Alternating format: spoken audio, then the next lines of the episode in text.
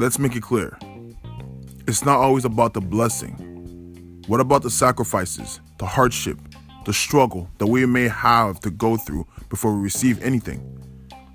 It's not about us, but about what God has intended for us. You might not like it, you might not agree with it, you might not feel like it, but there's some things that we need to go through because it's best for us. Whether you have to go through struggles, trials, defeat, do it.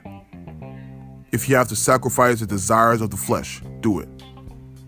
If blessing requires to deny ourselves and follow God, it must be done. You have nothing to fear of the world because God knows every single hair on your head. He knows you and He knows what you're capable of. So walk forward with conviction.